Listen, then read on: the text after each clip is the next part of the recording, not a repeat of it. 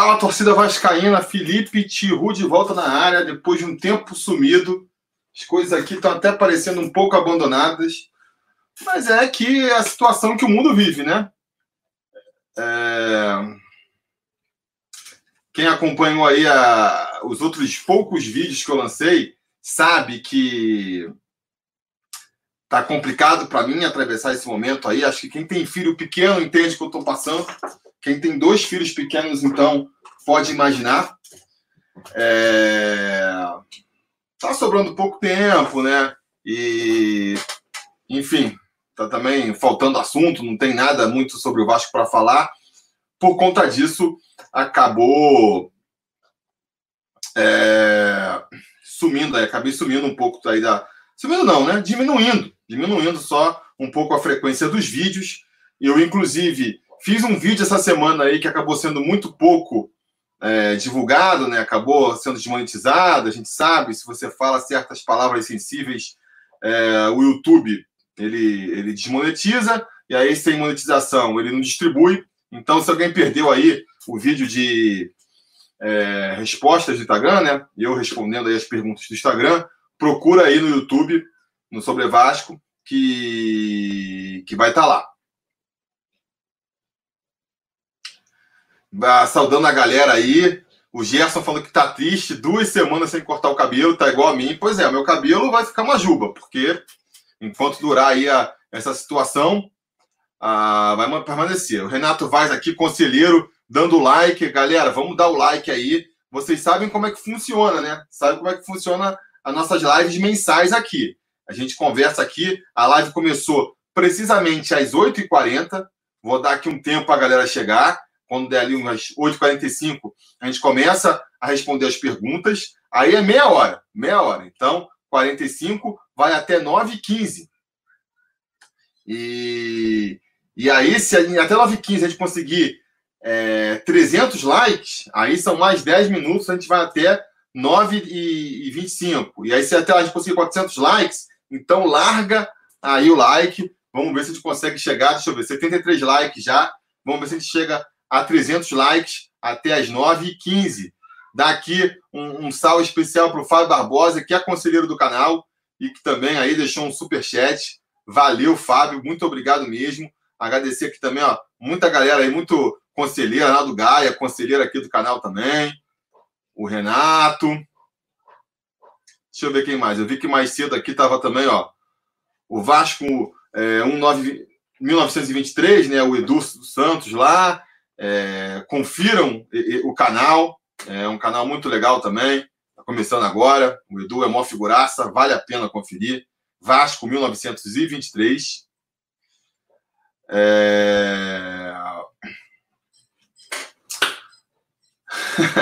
O Eli MS comentando aqui, já estamos há quase 3 semanas invictos. Pois é, a gente tem essa vantagem aí, né, de estar tanto tempo sem jogar, né?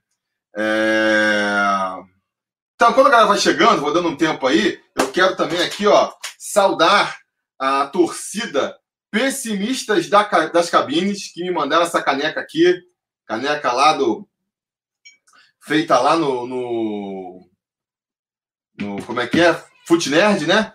Vale a pena, é muito legal. Obrigado aí ao pessoal dos pessimistas da cabine por essa caneca. Quero também dar os parabéns para os membros aniversariantes de março. Eu estou fazendo aqui uma pesquisa, um censo, para descobrir aqui sobre... Conhecer melhor, né, o pessoal que apoia o canal. E quero aproveitar, então, aqui... Eu vou até falar mais sobre isso no final da live, mas, por enquanto, já vou deixar aqui meus parabéns ao Renan Felipe, o Ivan Leal, o Emanuel Menezes e o Pedro Henrique, que são os conselheiros aniversariantes de março. Vou deixar já o parabéns aqui para não esquecer depois. Arnaldo Gaio comentando aqui que o Edmundo, ó, dica aqui, gigantes, ajudem, deixa o like, se inscreve, compartilha a live para ajudar o canal a crescer. Só dar o like já é muito importante, porque o like é que faz o YouTube divulgar para mais pessoas que a live está acontecendo, entendeu? O Arnaldo falando aqui que o Edmundo fez 3 hoje, passou a Sport TV reprisou, né, aquele 4-1 lá de 97, um dos jogos mais emocionantes da minha vida. Eu estava lá no Maracanã, era moleque naquela época, acho que eu tinha, sei lá, 17 anos. Com certeza foi, aí um dos jogos mais emocionantes, onde eu mais vibrei na vida, né? Quem se lembra, o primeiro jogo tinha sido 1-1, aí a imprensa começou a falar que o Paulo Tuori tinha dado um nó tático no Vasco, todo aquele papo. Na segunda partida, já para acabar com essa história, 4-1, 3 gols de Edmundo, foi lindo. Marcos Elias falando que quer outra camisa, Marcos Elias, porque aqui é assim, galera, quem participa do sorteio e ganha a camisa, fica um ano na geladeira para poder dar chance para outros, né? Depois de um ano, volta para o sorteio. É o caso do Marcos Elias, está voltando para o sorteio agora. Não é isso? Eu acho que sim. Deixa eu confirmar aqui. Ah, não vou procurar na lista aqui agora, mas eu acho que ele está voltando agora para o sorteio, sim.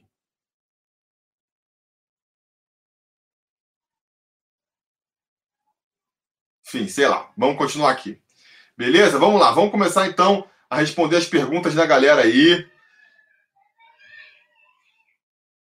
Rafael Rocha. Felipe, quem foi melhor, Edmundo ou Romário?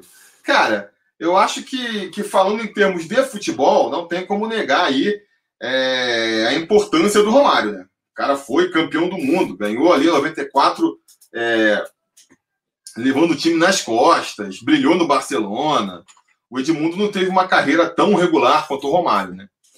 Agora, para mim, enquanto vascaíno, o Edmundo marcou mais, porque... o Romário, ele saiu do Vasco em 87, né? Eu não acompanhava muito o Vasco ainda. E o Edmundo, ele surgiu em 92, quando eu já estava acompanhando. Vai ter seu auge no Vasco em 97, aquela temporada mágica de 97. E eu comecei a ir em estádio, assim, sozinho, em 96. Foi justamente a volta do Edmundo para o Vasco. Foi o primeiro jogo do Vasco que eu fui sozinho, só com meus amigos. Uma estreia contra a Portuguesa. Quem foi nesse jogo aí? Então o Edmundo dá até para dizer que ele foi responsável para eu começar a frequentar São Januário, e eu acompanhei aquele título de 97. Foi o primeiro título nacional do Vasco que eu acompanhei mais de perto, e isso marca, né? Então, assim, não tem como emocionalmente falar. O Romário depois vai voltar para o Vasco, vai ser campeão brasileiro com o Vasco também, artilheiro, mas ali já estava cansado de ganhar títulos, vamos dizer assim. Já tinha toda ali uma marca do Romário tendo ido pelo Flamengo. Então, assim, eu considero o Edmundo muito mais meu ídolo do que o Romário. Agora, com certeza, se a gente for considerar quem foi mais jogador, né, é o Romário, com certeza. E o Romário me deu muita alegria também, principalmente em 94, né?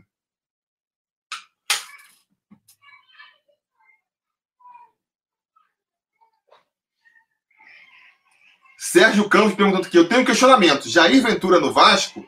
Cara, é uma possibilidade. É uma possibilidade. Parece que a diretoria já desistiu dessa ideia de contratar um técnico português, né? Nunca acreditei muito que isso fosse viável, ainda mais com o euro batendo as alturas. Agora, com essa crise toda aí, a tendência é que volte a se regularizar a coisa. Então, por conta disso, o Vasco deve procurar uma solução nacional mesmo. E aí a bola da vez parece que é o Thiago Larghi, né? Parece que é o Thiago Larghi, mas por um motivo ou por outro pode não acertar com ele. E aí o Jair Ventura tá rondando aí São Januário, já não é de hoje, né? Não duvido, não duvido que ele possa aparecer, não.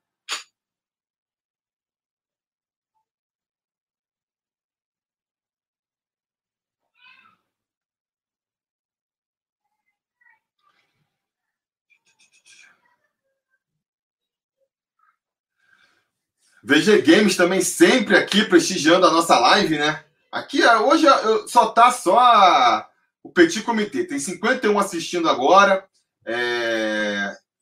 Eu não tenho feito muitos vídeos, então, com certeza, essa live não tá sendo muito entregue aí no YouTube. Então, hoje vai ser só a galera que realmente é fã do Sobre Vasco assistindo aqui. E eu tô fazendo essa live muito para vocês mesmo. A galera que tá falando, pô, tio, cadê seus vídeos? Então, tô aqui.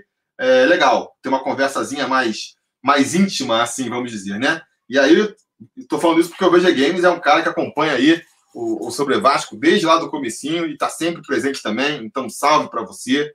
Está perguntando qual jogo de 2020 eu acho que o Vasco jogou bem? Nenhum, né? Não teve nenhum jogo que o Vasco jogou bem. Alguns jogos, em alguns momentos, o Vasco jogou um pouco melhor, mas em nenhum momento deu para acreditar, pô, agora vai, o time deslanchou, sabe? Realmente foi bem abaixo aí do esperado e vamos ver, né? Acho que o Vasco tem uma chance aí de resetar a temporada e começar de novo com um treinador novo, quem sabe com um salário mais em dia.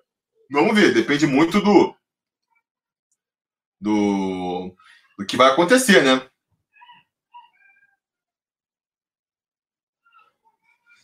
Olha aí, João Vinícius falando que tá aqui desde os 2.000 inscritos. Salve para a Zona Norte do Rio. Salve, João Vinícius. Ah, deixa eu ver aqui. Christian Alves aqui, conselheiro, dando o boa noite, boa noite.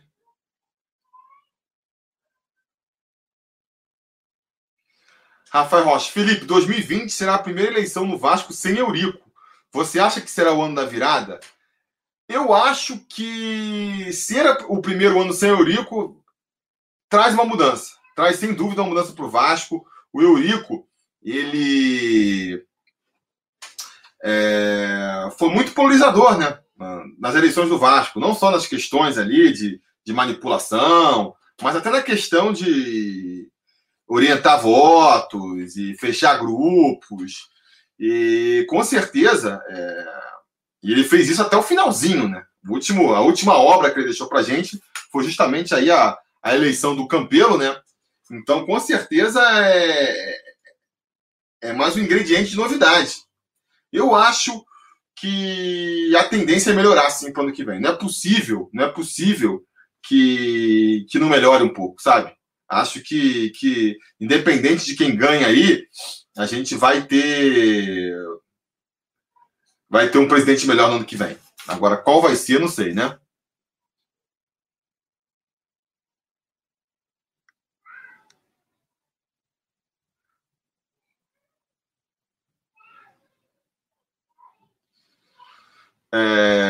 Salve, galera. Gostou aqui? Gostou do cenário aqui? Eu dei aqui, ó. Aqui agora tá tudo bagunçado, galera. Enquanto tiver aí essa situação... Não vai dar para parar aqui o nosso cenário. Cabelo também, a galera que gosta do cabelo curtinho. Não adianta ficar pedindo para cortar enquanto eu não for liberado para sair de casa.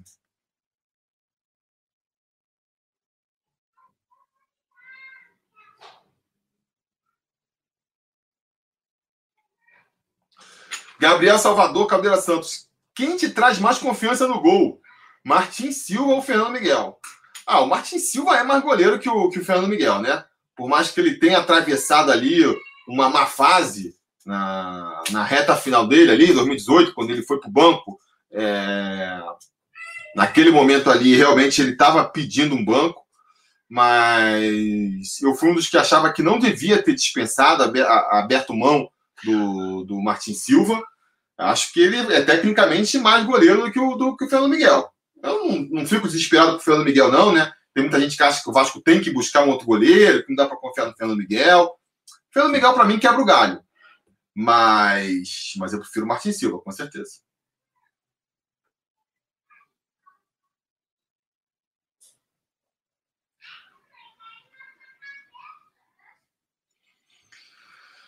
Fernando Miguel acaba o contrato esse ano. Você renovaria? Cara, eu acho assim, eu não gosto de você abrir mão de um jogador sem ter outro em vista, sabe? Vai abrir mão do Fernando Miguel para trazer quem? Para depois ver se traz um bom goleiro? Nessa você acaba quebrando a cara. Então, eu só não renovaria com o Fernando Miguel se o Vasco já tivesse contratado outro ou engatilhado com outro grande goleiro. Senão eu renovaria sim. O ideal para mim é trazer um outro goleiro, faz o Fernando Miguel virar reserva ali, se for o caso, né? Ou então, já dá espaço, quem sabe. Enfim, mesmo que venha alguém da base bom aí, eu botaria o Fernando Miguel como reserva. Então, a princípio, eu renovaria, sim, com o Fernando Miguel. A galera tá perguntando muito do Leven Siano aqui, né? Daniel Melo, o que acha das propostas do Leven? O outro, cadê? O que perguntou aqui para eu sair do muro, cadê?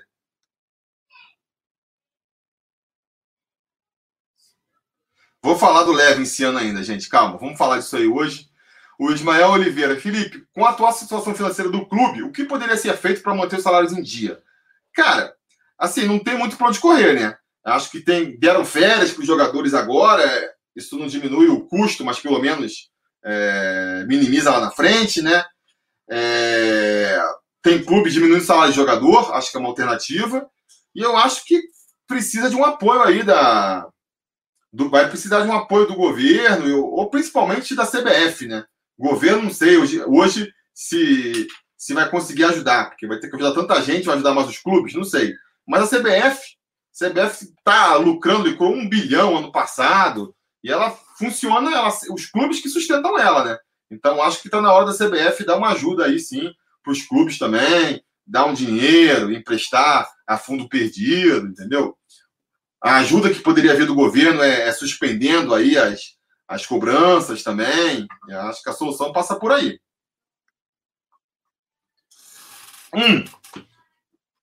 E a gente também, né, pode contribuir, fazer a nossa parte, não cancelando o plano de sócios torcedores. Não pensar de forma pragmática do tipo, não vai ter jogo até agosto, para que eu estou pagando sócio torcedor? Sabe? Não, agora tem que manter. Quem está pagando, mantém. E se vier a renovação aí, renove.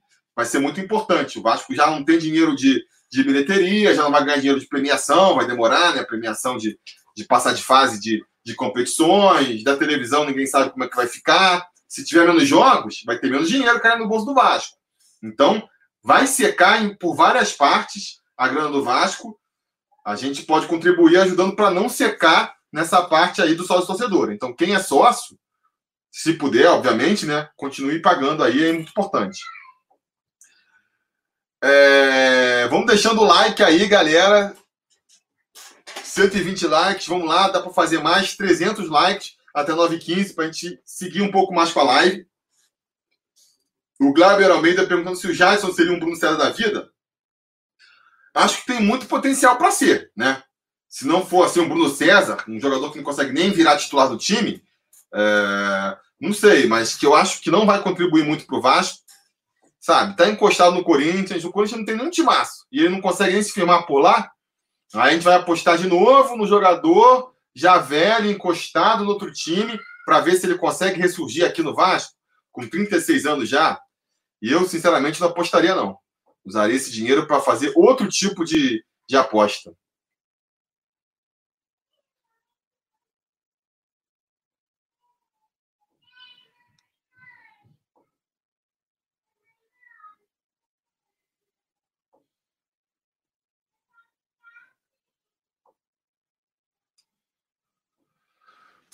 Pois você é cego, Juan Vieira está falando aqui. Não vê que o governo não emitiu nenhuma ordem de cancelamento das contas e a maioria não se encontra recebendo suas rendas mensais? Como vamos renovar, Felipe?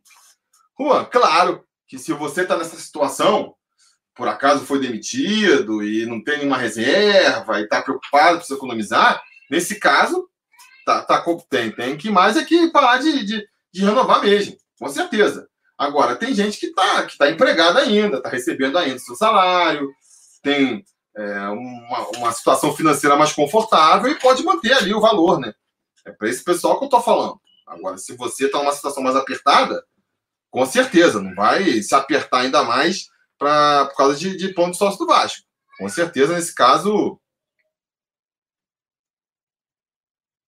Ah, achei aqui, ó, o Júnior Mereta. Sai do conservadorismo. Brandt ou Leven? Vou falar sobre o Leven. Deixa eu só fazer mais aqui algumas perguntas, porque eu acho que eu vou me alongar um pouco mais falando do Leven.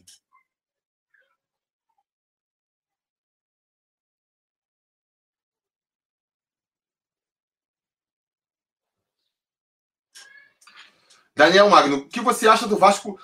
Se eu acho que o Vasco vai conseguir fazer igual ao São Paulo e o Atlético e zerar na justiça os impostos por ser sem fins lucrativos. Eu vi essa história aí por alto, né? Não estou muito por dentro, não. Mas se realmente o São Paulo e o Atlético Mineiro conseguiram fazer isso, está aberto o precedente aí para o Vasco e qualquer outro clube conseguiu mesmo, né? Não sei. Não estou muito por dentro dessa história, mas quem sabe, né? Uma possibilidade.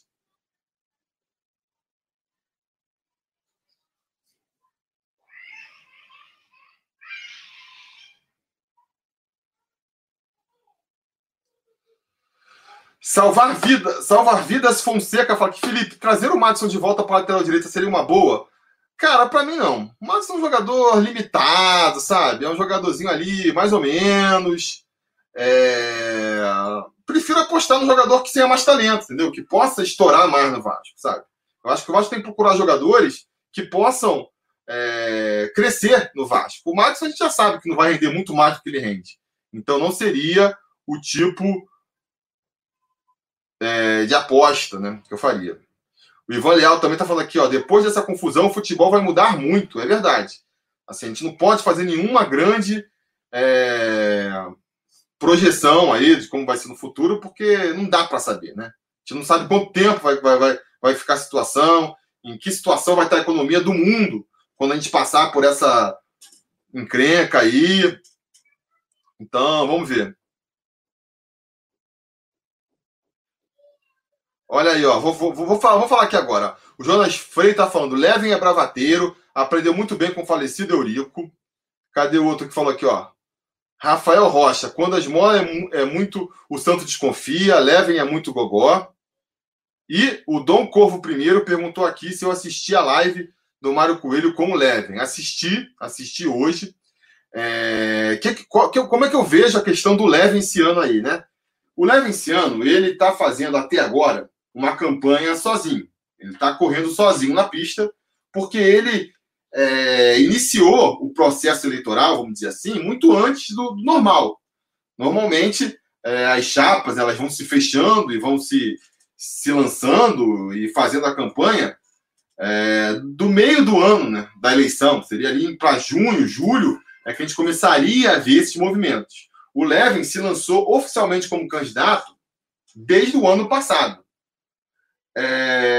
Não por acaso, né? Não por acaso. Ele um candidato que não tem nenhum grupo político por trás, não era conhecido do público, então ele precisava construir a sua imagem com a torcida vascaína, algo que ele tem feito muito bem. Tanto que está todo mundo perguntando de Leven Siano. Todo mundo sabe quem é Leven Siano. Qual que é a expectativa dele? Com isso, vai ser ele criando essa imagem da torcida, justamente conseguir o apoio ali de sócios e políticos do Vasco, né, figuras importantes, para conseguir montar ali a sua chapa para ser candidato e colocar ele como candidato, né? Porque o que a gente vê muito na eleição do Vasco é o seguinte: todo mundo vai se lançando como candidato. E aí, no final, vão se juntando os grupos, né? Vai vendo quem tem mais força ali. Então, o Leven, saindo na frente aí nessa campanha, ele vai criando, a gente está vendo que é um movimento muito grande, cada vez mais vascaínos empolgados com o Leven Siano, vai ganhando força o nome dele, e no final vai ter chapa aí que queria lançar, às vezes, candidatura própria, vai reforçar a candidatura do Leven Siano, porque está vendo que ele tem muito nome, né? Sobre o Leven Siano, então, isso é por isso que, e assim, eu acho que aí muita gente falando, ele é muito bravateiro. O Sérgio Campos falando aqui, ó, não é possível que o Vasco não vai cair na lábia de outro bravateiro. Cheiro de picaretagem é de queimar os pelos do nariz. Por outro lado, o Salvador falando, no momento o Leven é o melhor candidato. O Lúcio fala, eu acho que ele não Leven esse ano. Então, ele tá meio que dividindo opiniões aí, né? O Igor Augusto fala aqui, eu acho que o bravateiro é o Brandt. Eu acho assim, galera, as propostas do Leven Siano, elas vão poder ser melhor questionadas quando a gente tiver... acho assim... O canal... Cadê? Calma aí aqui, ó. Que tem de verdade sobre suporte de investimentos vindo da Europa, a gente não sabe ainda. O Dom Corvo primeiro, o canal Futirinhas falou que a proposta do Leven parece que afundou o Cruzeiro. Então, vamos lá, vamos tentar falar aqui. O que acontece? O Leven até agora, ele está falando, ele não está... ele está debatendo sozinho, não existe uma oposição a ele, né? Então, eu acredito que com os outros grupos, apresentando a sua chapa... e meio que se desenhando quem vão ser os candidatos, a gente espera, até porque a internet, o pessoal estava falando aí do Eurico, que é uma coisa que vai mudar muito a eleição, não ter mais o Eurico ali por trás, é verdade. Outra coisa que vai mudar muito essa eleição também é a questão dos canais de YouTube aqui, né? Porque na eleição passada eram poucos, né? A gente já tinha o Sobre Vasco, acho que o Mário estava começando ali ainda, tinha o Sincero, mas a maioria não tinha ainda, entendeu? Então, e não tinha o mesmo alcance que tem hoje. Então isso é uma coisa que vai mudar também. Hoje tem muito canal, você vê que o Leven está fazendo isso, indo nos canais para dar entrevista, deu o canal do Mário, deu lá no John Vascaíno, já deu pro Dieguinho do Futebolaço. Então, assim, eles sabem a importância. E quando os outros candidatos forem se lançando, com certeza eles vão procurar esses canais para se divulgarem também. E aí pode ser interessante uma proposta para justamente um candidato questionar o outro. Vem cá, essa sua proposta aqui não foi a proposta que afundou o Cruzeiro? E aí ele vai falar, não, a minha proposta é diferente por isso, é por aquilo. Acho que vai ser interessante. Então, não tem nenhuma necessidade.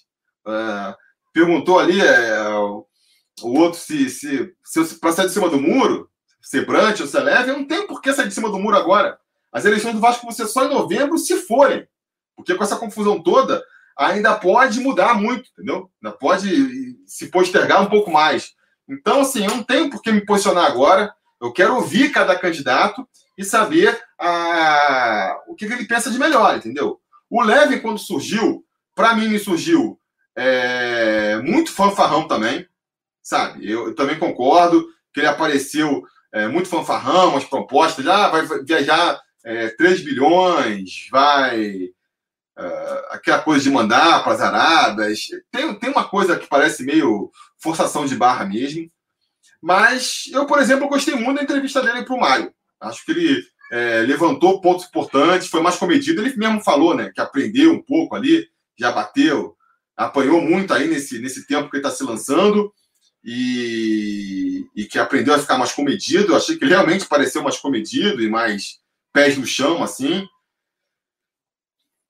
Fez muitas propostas que parecem interessantes. Eu acho que a visão que ele tem de como o Vasco deve ser é uma visão parecida com a minha, um Vasco mais profissional. Falou de contratar dirigentes remunerados para as pastas, né? E até contratar um CEO, chegar chutando o pé na porta já. Então, acho assim... acho um caminho interessante, proposta interessante. Agora, o que tem de concreto e o que não tem, nesses investimentos do exterior, da Europa, aí não dá para saber, né? Isso aí a gente só vai conseguir descobrir mais para frente. Ele está falando, ele está criando um projeto lá, como é que chama? Renova Vasco, não sei qual que é o nome. E que ele falou que vai publicar, deixar público lá o caderno com a proposta e tudo mais. Quando isso vier a público, cabe aí a gente, quem for mais especialista no assunto, escrutinar e ver o que tem de concreto, o que não tem, entendeu? E avaliar. Então, acho que é uma possibilidade. O bom é ter opção, né? O bom é ter várias opções para a gente escolher.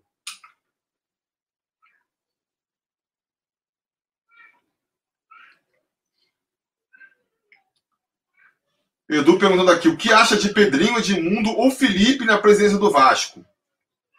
Ah, o Cristiano me lembrou aqui, somamos lá a proposta. Vamos ver, quando essa proposta for pro ar, se ela se sustenta ou se é mais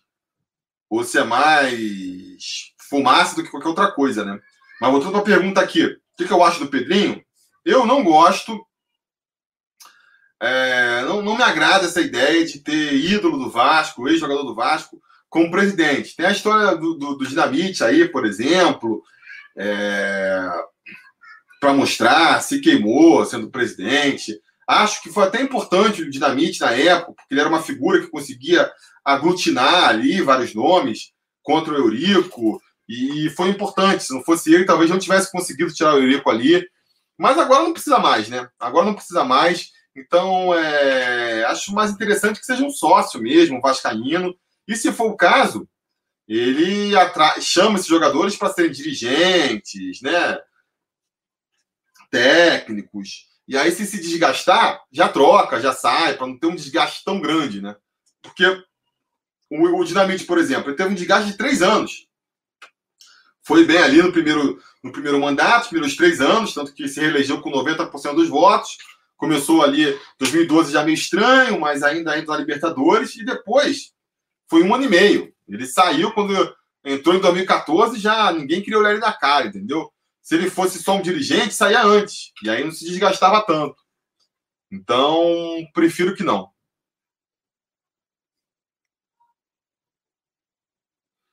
O Lenilson fala aqui, teoricamente o Leven está com um planejamento legal. Agora, se for verdade, vai ser legal esse projeto dele. Pois é. Pô, se for verdade, vai ser muito legal, né? E aí a gente até desconfia mesmo. Falaram ali do Santos desconfiar da esmola, eu concordo, cara. Eu fico preocupado, né? Fico preocupado, porque, sabe, a situação do Vasco não é tão fácil assim para não piscar de olhos e resolver tudo. Então, não sei, vamos ver.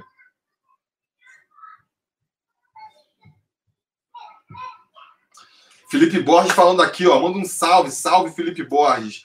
Acha que dessa vez vão exorcizar de vez o Eurico? Porque acho que todo mundo já percebeu que esse modus operandi arcaico não dá mais.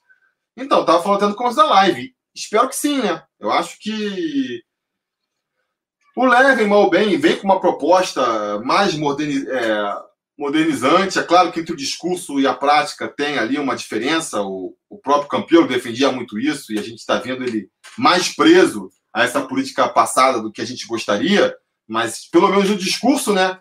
Leven, sempre Vasco, Fred Lopes, galera ali da confraria, que está também se juntando no outro grupo, do pessoal do Desenvolve Vasco, todo mundo tem esse discurso aí mais profissionalizante do Vasco, vamos dizer assim. Então, eu acredito que a gente vai finalmente virar essa página, né? Eu acho assim, eu estava pensando nisso outro dia, é normal que o Vasco esteja sofrendo tanto isso agora, porque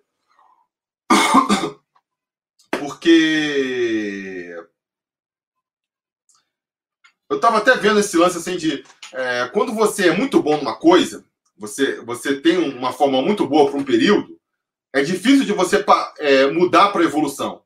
Estava vendo outro dia um documentário falando, por exemplo, lá nos Estados Unidos, o pessoal usa muito cheque ainda. Até hoje, o pessoal tem mais a cultura de usar cheque do que usar cartão de crédito. O cartão de crédito deles não tem chip ainda, agora que está chegando o chip.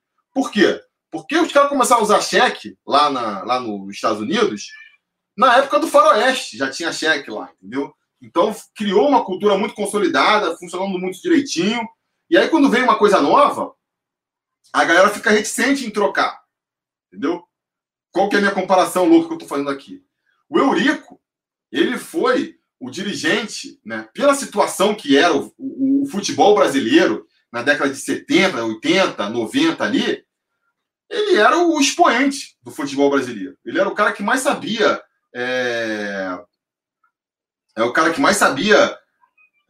se virar na bagunça que era. Ele virava a mesa para os outros, virou mesa para Fluminense, entendeu? Mandava para jogo, todo mundo sabe essa figura. Na época lá, quando eu crescia, todo mundo queria, o discurso fala, todo mundo queria ter um Eurico no seu time. Ele era um dirigente admirado. Agora, o tempo foi passando, o futebol foi se modernizando, outros clubes que tinham dirigentes estilo Eurico, mas não tão bons quanto o Eurico, foram abrindo mão disso. E o Vasco foi se pegando. Ah, não, porque o Eurico ganhou não sei quantos títulos, porque o Eurico isso, o Eurico aquilo. O tempo foi passando, a necessidade de ter um novo tipo de dirigente foi se exigindo aí e o Vasco sem conseguir abrir mão, entendeu? Então a gente tá aí, sei lá, 20, 10 anos depois do que deveria, ainda nesse processo de abrir mão desse esquema mais antigo, porque funcionou muito bem no Vasco há um tempo atrás, né? Mas acho que finalmente a gente vai conseguir se livrar disso agora, essa eleição. É a minha esperança. Tá aqui, ó. Vitor Xavier ajudando. Valeu, Vitor. Me acompanha tem anos. Eu tô ligado, tô ligado. Vitor Xavier também é um cara que acompanha sobre o Vasco há muito tempo. Tá sempre comentando, sempre ajudando. Valeu por mais essa força aí, Vitão.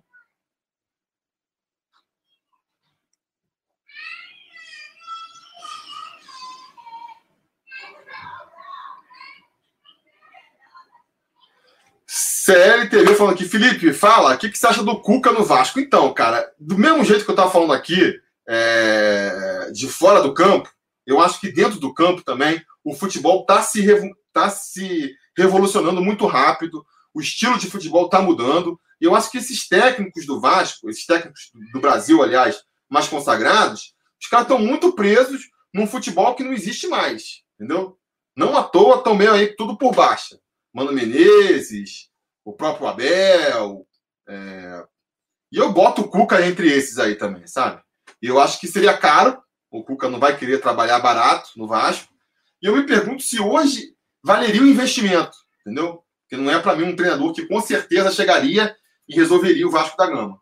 Então eu prefiro investir num treinador que tem um pensamento mais moderno, essas táticas que o pessoal hoje em dia usa mais, entendeu? Acho que funcionaria melhor.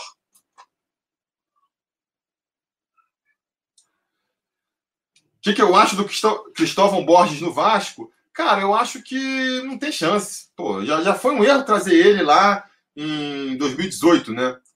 2017, melhor dizendo. E não vão cometer esse erro de novo. Pô, sem chance. Esse aí é um que você não precisa perder seu sono pensando nisso. Galber Almeida, Zé Ricardo, cara, não me agrada também. Acho que é um técnico que, apesar de novo, não tem esse pensamento novo. Monta os times muito recuados de lá atrás. Enfim, eu não gosto. Eu não gostei. Muita gente gosta, que levou o time para a Libertadores.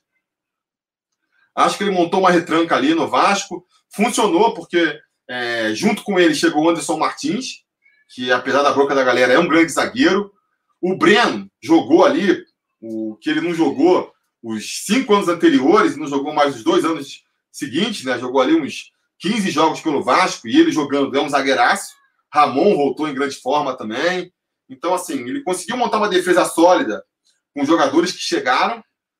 E o Vasco foi empatando a maioria dos jogos, ganhando uma aqui, outra ali, com o Nenê sozinho lá na frente, fazendo um gol de falta, achando uns gols, e classificou. Acho que foi muito mais ali em função dos jogadores do que da técnica e da tática do Zé Ricardo. Tanto quanto os jogadores saíram no ano seguinte, ele não conseguiu fazer nada com o time, entendeu?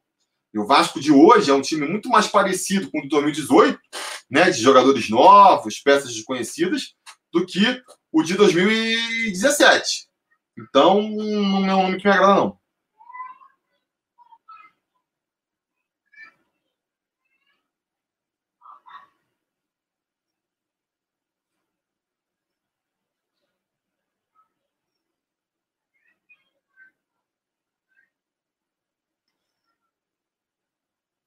Anderson Martins, não conheço essa pessoa. Pois é, agora tem implicância com ele, pela forma que ele saiu, e beleza, não vou discutir essa questão. Mas, tecnicamente, Anderson Martins, no Vasco, jogava muito, cara. Eu sempre gostei dele.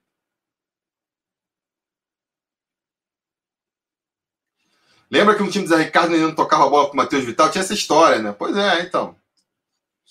Não era um time taticamente muito bem arrumado. Era um time que tinha bons jogadores individuais.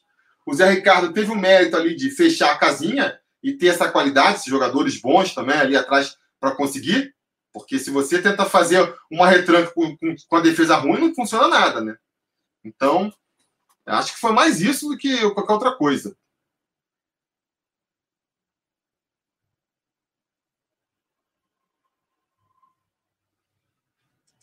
Awad, olha essa seleção, Felipe. Michel Alves, Rafael Galhardo, Sandro Silva, Cris Otum, John Clay, Wellington, Daxon, Muriqui.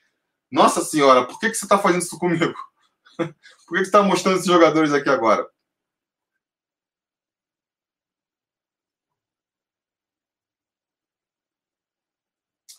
Renato Vaz sugerindo aqui Ricardo Gomes. Cara, Ricardo Gomes, eu acho que ele seria... Eu gostaria dele mais como um coordenador técnico, de repente, né? Não sei se ele vai querer esse cargo, né? Mas, enfim, eu não sei se ele tem condições de ser treinador ainda, não sei o que ele está fazendo nesse tempo parado. Agora, se for apostar no nome da velha guarda, seria o meu nome, Ricardo Gomes, porque ele viria com, acho que, muita moral da galera, né? Muito respaldo da torcida, que é importante nesse momento, não vai garantir... uma temporada tranquila, sem resultados, mas acho que garante ali um início, né? Os primeiros 5, 6 jogos, não, espera que o Ricardo Gomes sabe o que faz, vai ter uma paciência que pode ser importante, né? Então, assim, não é o meu nome favorito, não, Mas se for apostar num cara mais velho, aí sim eu apostaria do Ricardo Gomes.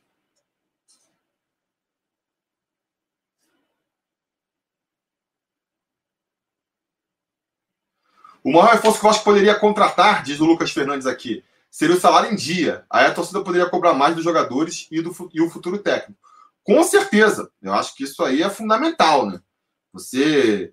É aquela coisa, o Vasco, ele não tem jogadores tecnicamente que resolvam. Então você precisa resolver isso da forma, na tática, no físico. E aí você precisa cobrar mais do jogador. Um empenho maior para que ele se dedique mais nos treinos, que ele obedeça taticamente o treinador. E como você vai fazer isso devendo para o cara? Como você vai exigir essa boa vontade, entendeu?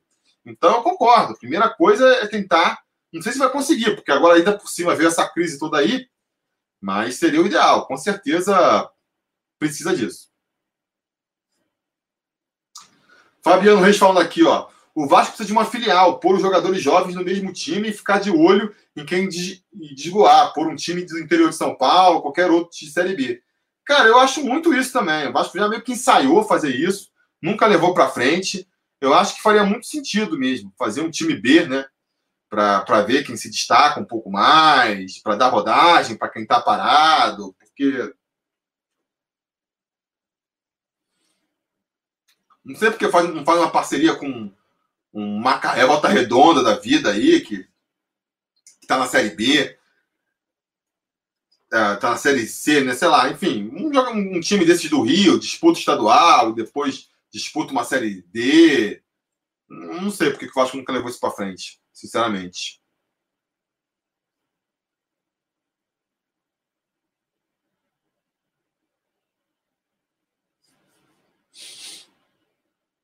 Ah, olha essa aqui. Tihu.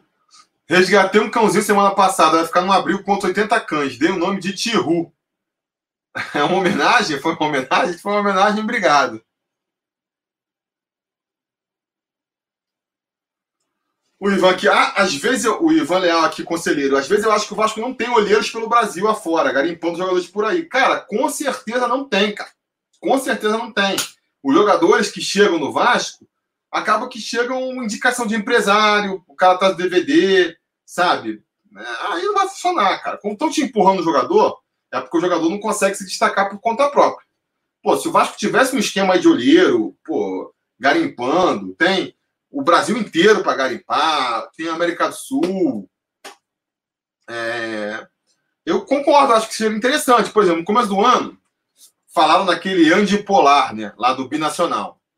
Aí, eu não conhecia o jogador, mas a pergunta que eu me fiz é, o Vasco está interessado nesse Andy Polar? Porque um olheiro está acompanhando lá o futebol peruano e viu que ele é bom? Está acompanhando a, sei lá, eles... Não chegaram a jogar nenhuma competição sul-americana, né? Acho que só jogaram o peruano mesmo. Então tinha um olheiro vascaíno acompanhando o futebol peruano e falando que o jogador era bom? Ou estavam analisando o jogador porque algum empresário indicou ele pro Vasco? Sabe? E foi um empresário que indicou, né? E aí o que o empresário quer fazer? Qual é o interesse do empresário? Tentar botar os jogadores dele no melhor time possível. Muitas vezes um jogador que está aquém daquele time que ele quer colocar. Então, enquanto for escolher os jogadores em função do empresário estar oferecendo, vai vir só essas tranqueiras que vem aí.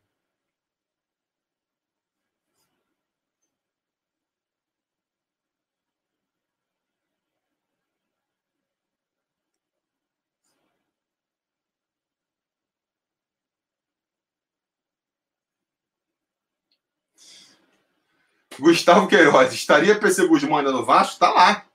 Tá lá, ganhando para fazer a transição entre a base e o profissional, seja lá o que seja isso.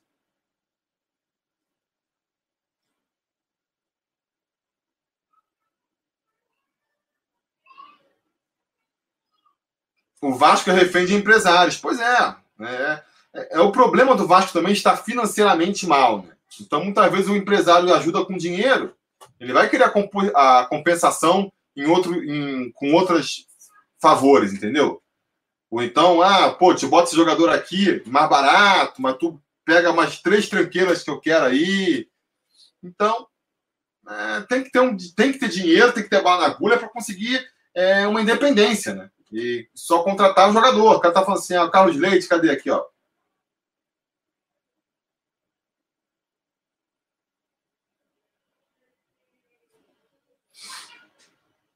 Opa, vamos ver aqui.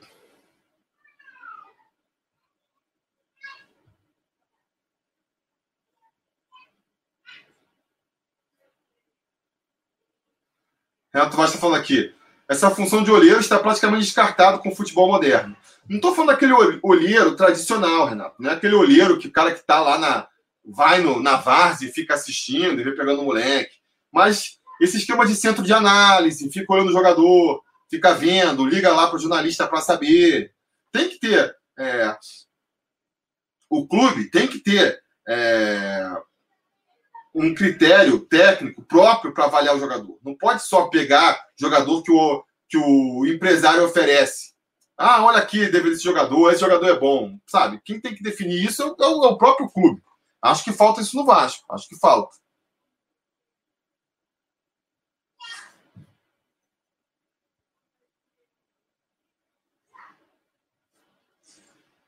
André Games. Quem foi melhor? Edmundo ou Romário? 97 eu vivi, eu senti. Não tem nada que apaga você e ele, no caso, né? Ter 15 anos e chegar na escola com a camisa preta do Vasco e falar para a turma do fundo da sala. Silêncio. Pois é, cara. Ali é Edmundo, cara. Quem viveu, ainda mais que era moleque, né? Você tinha 15 anos, eu acho que eu tinha 17 na época. Pô, cara, não tem, assim, você começando a entender melhor o futebol e ter um timaço daquele, um jogador jogando o que o Edmundo jogou naquela época, isso nunca mais vai ter, sabe? Mesmo que apareça um Edmundo novo no Vasco, eu aqui já, macaco velho, não vou ter o mesmo sentimento do que quem tá ainda moleque, né? Por isso que muitas vezes a galera fica puta aí, pô, a galera acha Martín Silva ídolo, como é que pode? Neném ídolo. Cara, a gente se apega a quem mais se destaca, acho que nessa idade, quando a gente tá nessa fase aí de meio que descobrindo o futebol, né?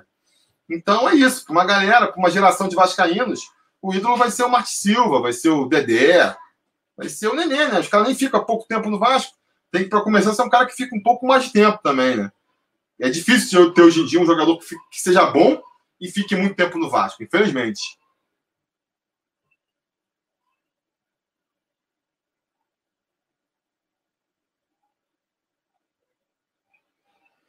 Aqui tá falando, e já existe esse centro. Eu sei que já existe, mas está muito mal feito, né? Não sabemos como os profissionais trabalham e qual a metodologia que usam. Na base isso funciona bem. Concordo, na base funciona bem. Por que não se aplica isso ao profissional? Porque claramente não está funcionando. Claramente não está funcionando essa CIA do Vasco aí. Pega aí o número de contratados novos do Vasco e avalia, para ver se acho que se você pegar e jogar para o alto, o aproveitamento vai ser o mesmo do que os critérios que essa CIA está usando para analisar aí. Então, acho que tem que melhorar nesse critério aí de seleção dos jogadores novos. Novos e antigos também, porque o Vasco, para acertar uma contratação, pena. Pena demais.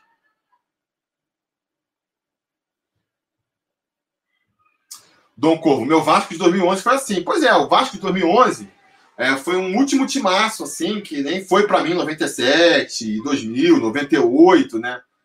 E em 2011 já fazem 9 anos. Quer dizer, tem uma leva nova de vascaínos que não pegou 2011, ou pegou muito novo, entendeu? Eu, por exemplo, comecei a acompanhar o Vasco, já vi os jogos, resultados, ficava vendo lá os gols do Fantástico de 89.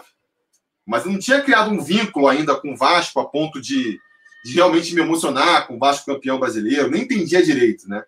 Aí foi ali na década de 90, aquele tricampeonato carioca que eu comecei a gostar, então aquela geração lá do Valdir Bigode, do Pimentel, o Ian, Jean, foi uma geração que marcou muito também, Carlos Germano. E 97 foi o primeiro título brasileiro. É uma coisa que eu me apego muito, inclusive, do Vasco conseguir mudar, por mais que a realidade hoje é bem diferente, é muito o título de 97, porque, pô, se você pegasse o Vasco de 95, de 96, você nunca diria que ele seria campeão em um ano depois.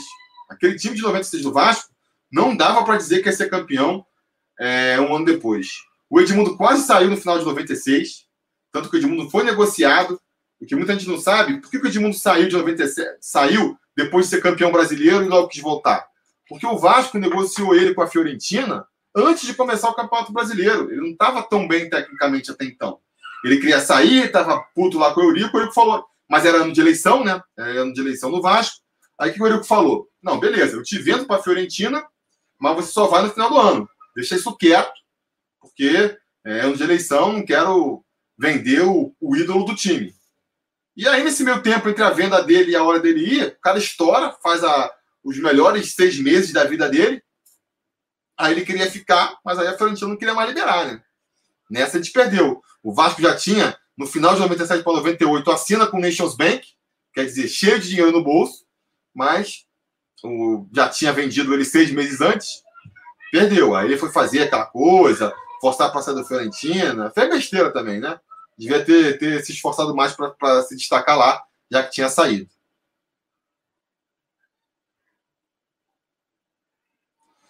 E, galera, já passou muito da hora, a gente não chegou nem perto dos likes. Então, vamos para a reta final aqui.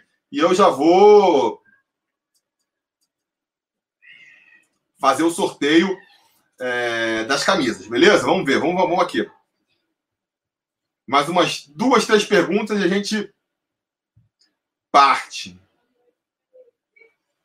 Eu sou o Ademir, era o centroavante do Expresso, pode crer, grande jogador.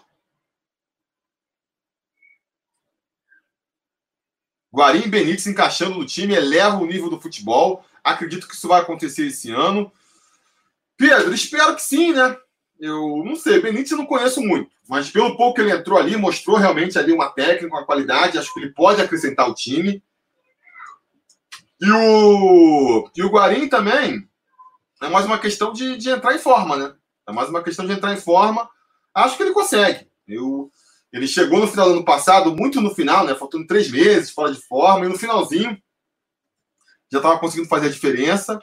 Então, espero que ele consiga fazer esse ano também. Concordo. Acho que com os dois ali, se os dois entrarem bem no time, encaixando, e pegar um treinador que consiga fazer um esquema tático que explore melhor as grandes qualidades dos dois, pode ser um diferencial para o Vasco, sim.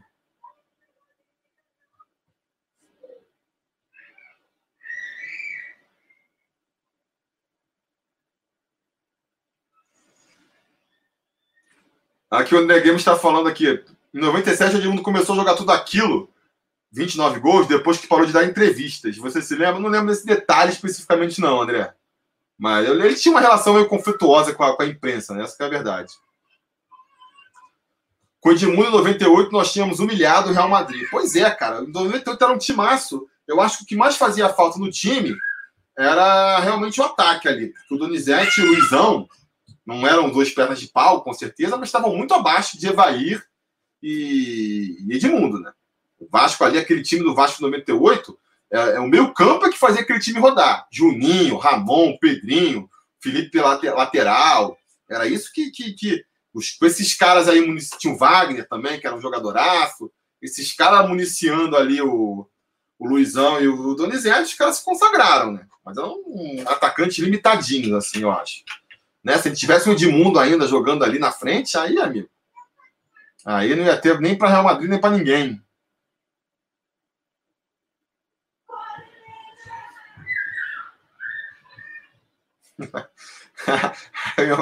Saudade de xingar o Ribamar. Pois é, né? Nessas horas, até saudade de xingar o Ribamar a gente tem. É verdade, Ian. Veja, Vasco perguntando se eu prefiro BR em mata-mata ou em pontos corridos. Eu prefiro pontos corridos. Eu acho que já tem mata-mata em muitas outras situações. Já tem o campeonato, a Copa do Brasil, que é mata-mata. Já tem o Carioca, no final é mata-mata.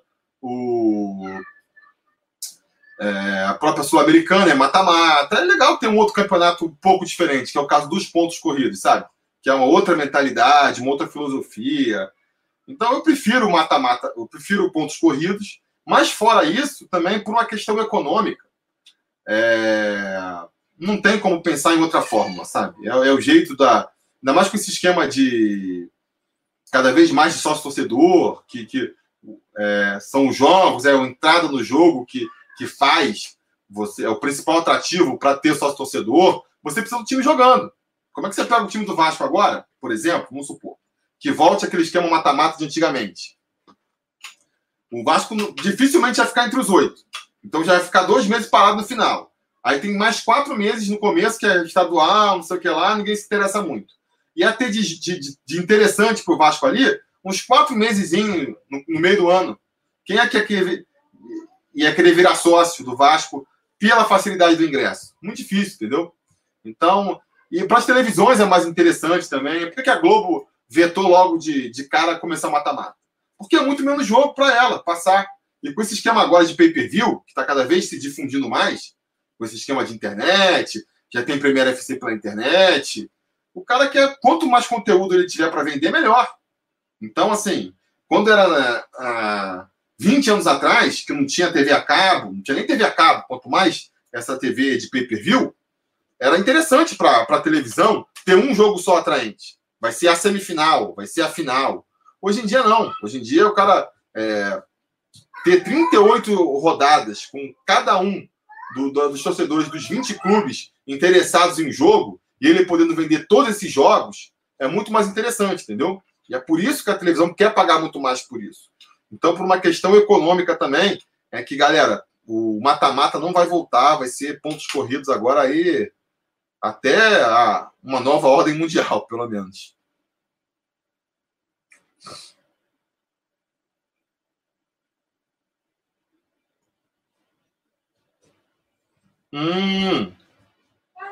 Eu lembro desse jogo.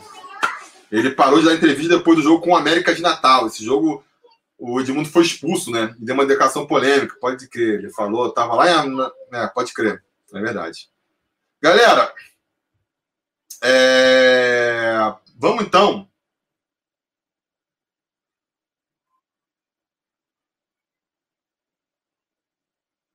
Fábio Gomes, cadê você, Tihu? Você sumiu, tem que postar mais vídeos. Cara, vou postar. Acontece que aconteceu aí essa crise no mundo, né? E aí, tá complicado para mim aqui. Eu tenho 2 filhas pequenas, a minha mulher tem que trabalhar ainda, e a gente também, liberou a empregada para ficar em casa, então tem que ficar cuidando de 2 crianças pequenas, rodando pela casa toda. Ainda não consegui encaixar essa nova rotina, mas tem que encaixar, né? Porque a gente não sabe quanto tempo isso vai durar.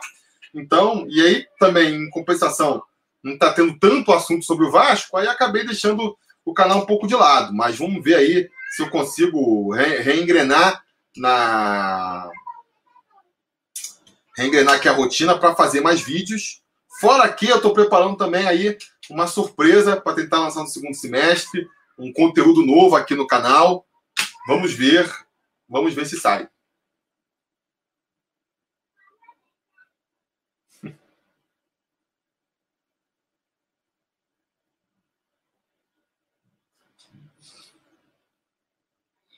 Por que o Vasco, depois dos anos 2000, nunca mais deu certo? Por causa do sucesso, basicamente falando. Ele assinou com o Nations Bank.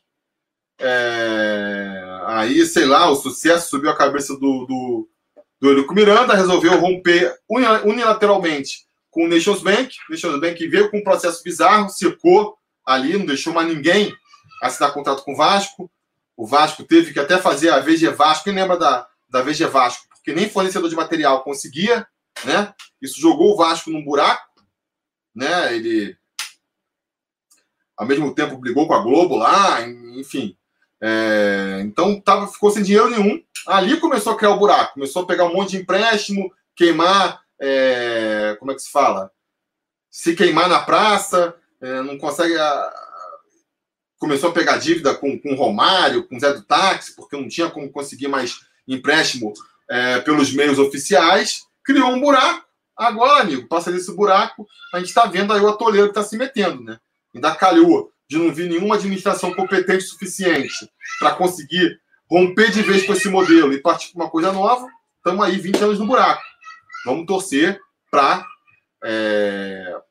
que com a próxima administração aí isso finalmente se rompa, não é mesmo? Galera, seguinte, vamos fazer o sorteio então, né?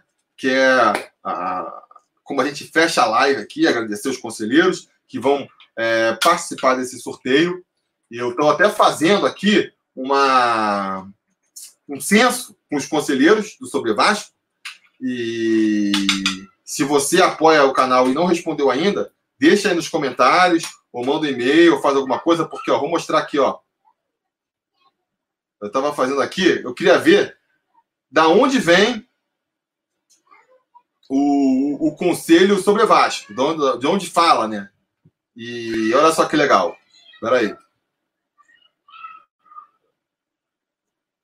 Esse aqui, esse mapinha que vocês estão vendo aqui do Brasil, é o mapa de onde tem conselheiro do Vasco, conselheiro do Sobre Vasco. E aqui a intensidade da cor é a quantidade, né? Então tem muito mais no Rio, com certeza. Os segundos estados com mais apoiadores é Minas Gerais e Goiás. Depois tem São Paulo, Santa Catarina, o Distrito Federal. Aí, enfim, estamos aqui, cobrindo quase todo o território nacional, fora quem está fora, tem gente nos Estados Unidos, na Bélgica, na Áustria, na Inglaterra. Então, muito legal. Tá faltando aqui, cadê a galera do Rio Grande do Sul para apoiar, do Mato Grosso do Sul, do Acre, Pará. Galera, vamos se movimentar aí para completar o mapa com o conselheiro do Sobre Vasco. Mas muito legal aí a galera que respondeu. Se você apoia a gente e não respondeu ainda, responda. Beleza? Só queria falar aqui essa brincadeira. E vamos agora fazer o sorteio. Então, deixa eu compartilhar aqui de novo a tela. Aqui vocês estão vendo, são o nome. Deixa eu botar aqui como é que faz assim.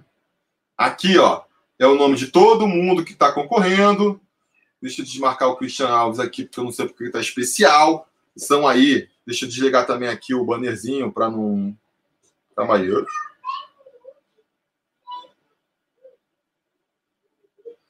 Então tá aqui, 58 nomes, beleza?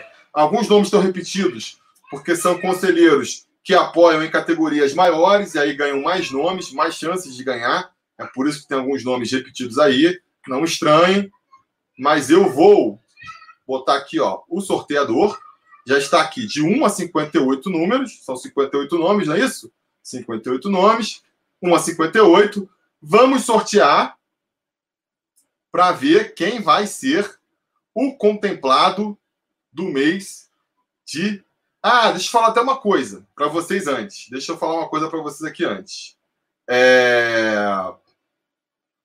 Volta para mim, produção. Opa. O site que eu estou fazendo a camiseta, ele está mudando lá de plataforma e tem toda essa confusão. Então, assim, não estou conseguindo. Eu estou dando um tempo para ver se eles se arrumam lá, porque ainda não tenho todas as funcionalidades que eu tinha antigamente. Então, por exemplo, eu não consigo fazer as camisetas sem ser brancas ou pretas, sabe? Estou dando um tempo para ver, não consegui ajustar o canal ainda. Mas eu vou mostrar para vocês aqui a nova loja Sobre Vasco. Deixa eu botar aqui.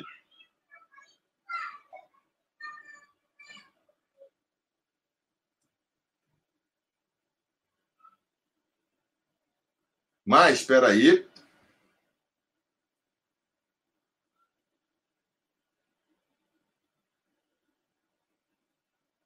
Opa, William, botou uma pergunta aqui no Superchat. Já respondo para você. No ritmo atual financeiro, quanto o Vasco ficaria minimamente viável? Quando, né? Pagar as contas sem desespero, pelo menos. William, isso depende muito. Obrigado aí pela ajuda. Isso depende muito. São duas coisas, né? Até o Leven Siano estava falando isso aí na entrevista que ele deu para o Mário Coelho. E eu concordo com ele nisso. São duas vertentes que você tem. Uma é quanto dinheiro você deixa de gastar. E outra, quanto dinheiro você consegue arrecadar, né? Eu acho que a diretoria do Campelo até fez um trabalho mais ou menos eficiente em enxugar as contas do Vasco, mas não conseguiu atrair novos investimentos. Então, isso prejudica bastante. Se o Vasco consegue um investimento, aí, um aporte, é complicado, com certeza é complicado, mas consegue aí um investidor, um patrocínio, que bote, sei lá, 200 milhões no Vasco, o Vasco consegue liquidar sua dívida de curto prazo e já consegue rodar com mais tranquilidade. Se não conseguir, aí já consegue. De um ano para outro, pronto. O Vasco já consegue andar com muito mais facilidade. Se não conseguir um aporte desses, tem que ir aos poucos. Tem que ir negociando, mas honrando as dívidas, tentando melhorar em outras funções, abrir novos negócios. Então, assim, pode resolver de um dia para a noite, pode levar, se não conseguir, se a economia ficar difícil, 5, 6 anos, sabe? Eu acho que o importante é conseguir avançar. Avançar com uma certa... a olhos vistos, como pode dizer. Eu acho que, por exemplo, o campeão não conseguiu. Você vê uma grande diferença entre o Vasco de agora e o Vasco de 3 anos atrás? Eu, sinceramente, não vejo. Então, assim, a gente fica derrapando no mesmo lugar. Enquanto ficar derrapando, não vai conseguir sair do lugar, né? Mas... enfim. Acho que dá para conseguir rápido até. Mas eu, sei lá, projeto assim... não sendo muito otimista, que com um mandato, com 2 mandatos, você consiga já fazer o Vasco ficar entre os maiores. Como participa do sorteio? Perguntaram aqui, cadê?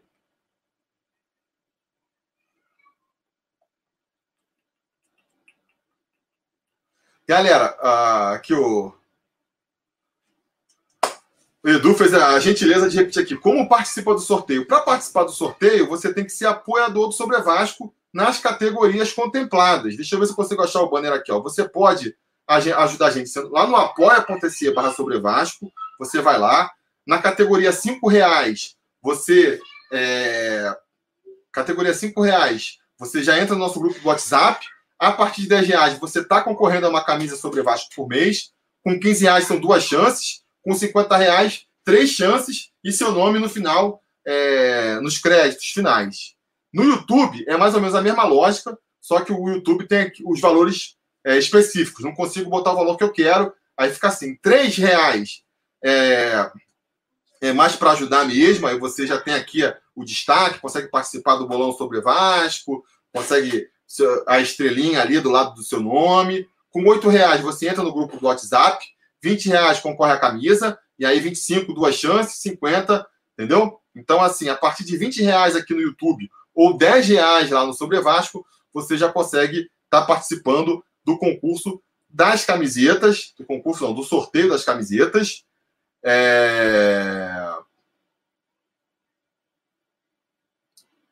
E o Pastor perguntou, como faz para o seu nome ficar azul? Aí tem que dar um superchat aí. Pinga uma graninha aí o nome aparece azul ali. Se pingar mais, aí depende da cor, aí eu não sei direito, mas... é assim. Voltando. Aqui é o fio da meada. Então, tá trocando o site lá tá mudando. Eu não vou atrasar um pouquinho mais para entregar as camisetas, talvez. Mas o sorteio vai ficar garantido. E se vocês quiserem ver, ó, tá aqui, ó. Se quiserem dar uma olhada, monte.inc/lojasbv é o site, já tá lá. Tô querendo fazer umas modificações que eu não consegui. E já tenho aqui, ó, eu mudei um pouco, tirei algumas camisetas que não estavam fazendo tão bem, o pessoal não estava gostando tanto, e acrescentei 2 modelos novos.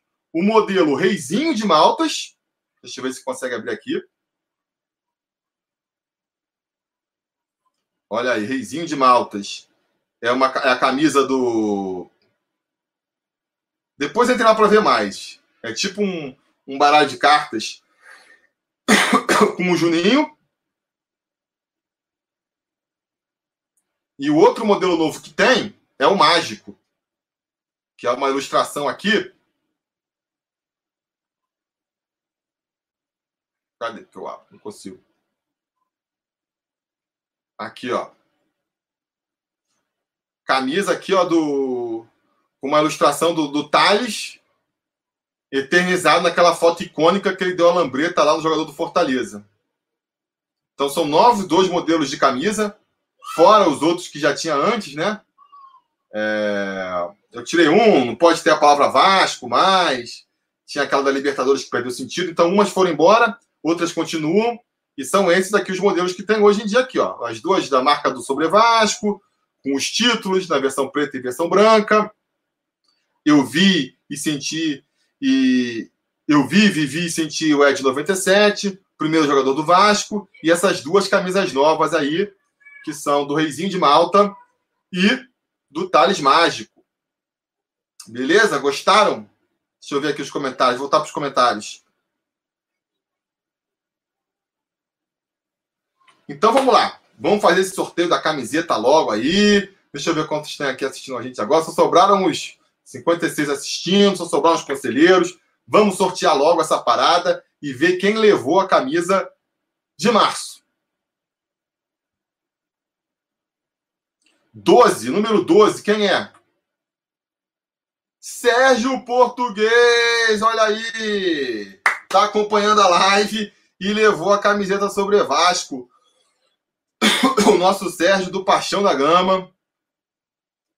Pode escolher o seu modelo, que nem eu já falei antes. É, posso demorar um pouquinho mais ainda aí para te enviar, mas está garantido aí. Pode escolher entre os modelos aí que você viu agora.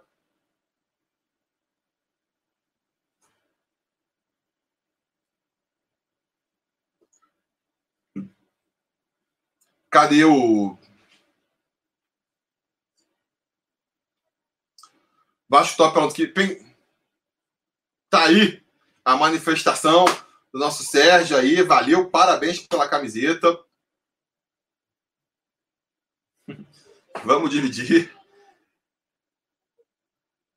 É isso aí, é verdade. Ele tá falando aqui, ele quase ganhou na última... Bateu na trave, né, Sérgio? Dessa vez você levou. Então é isso, galera. Muito obrigado a todo mundo que participou, aos apoiadores que estão aí até o final.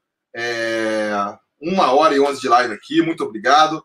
Vou tentar aparecer mais vezes aí, nem que a gente volte com uma outra live, se for o caso. Beleza? No mais, espero que vocês tenham gostado e a gente vai falando.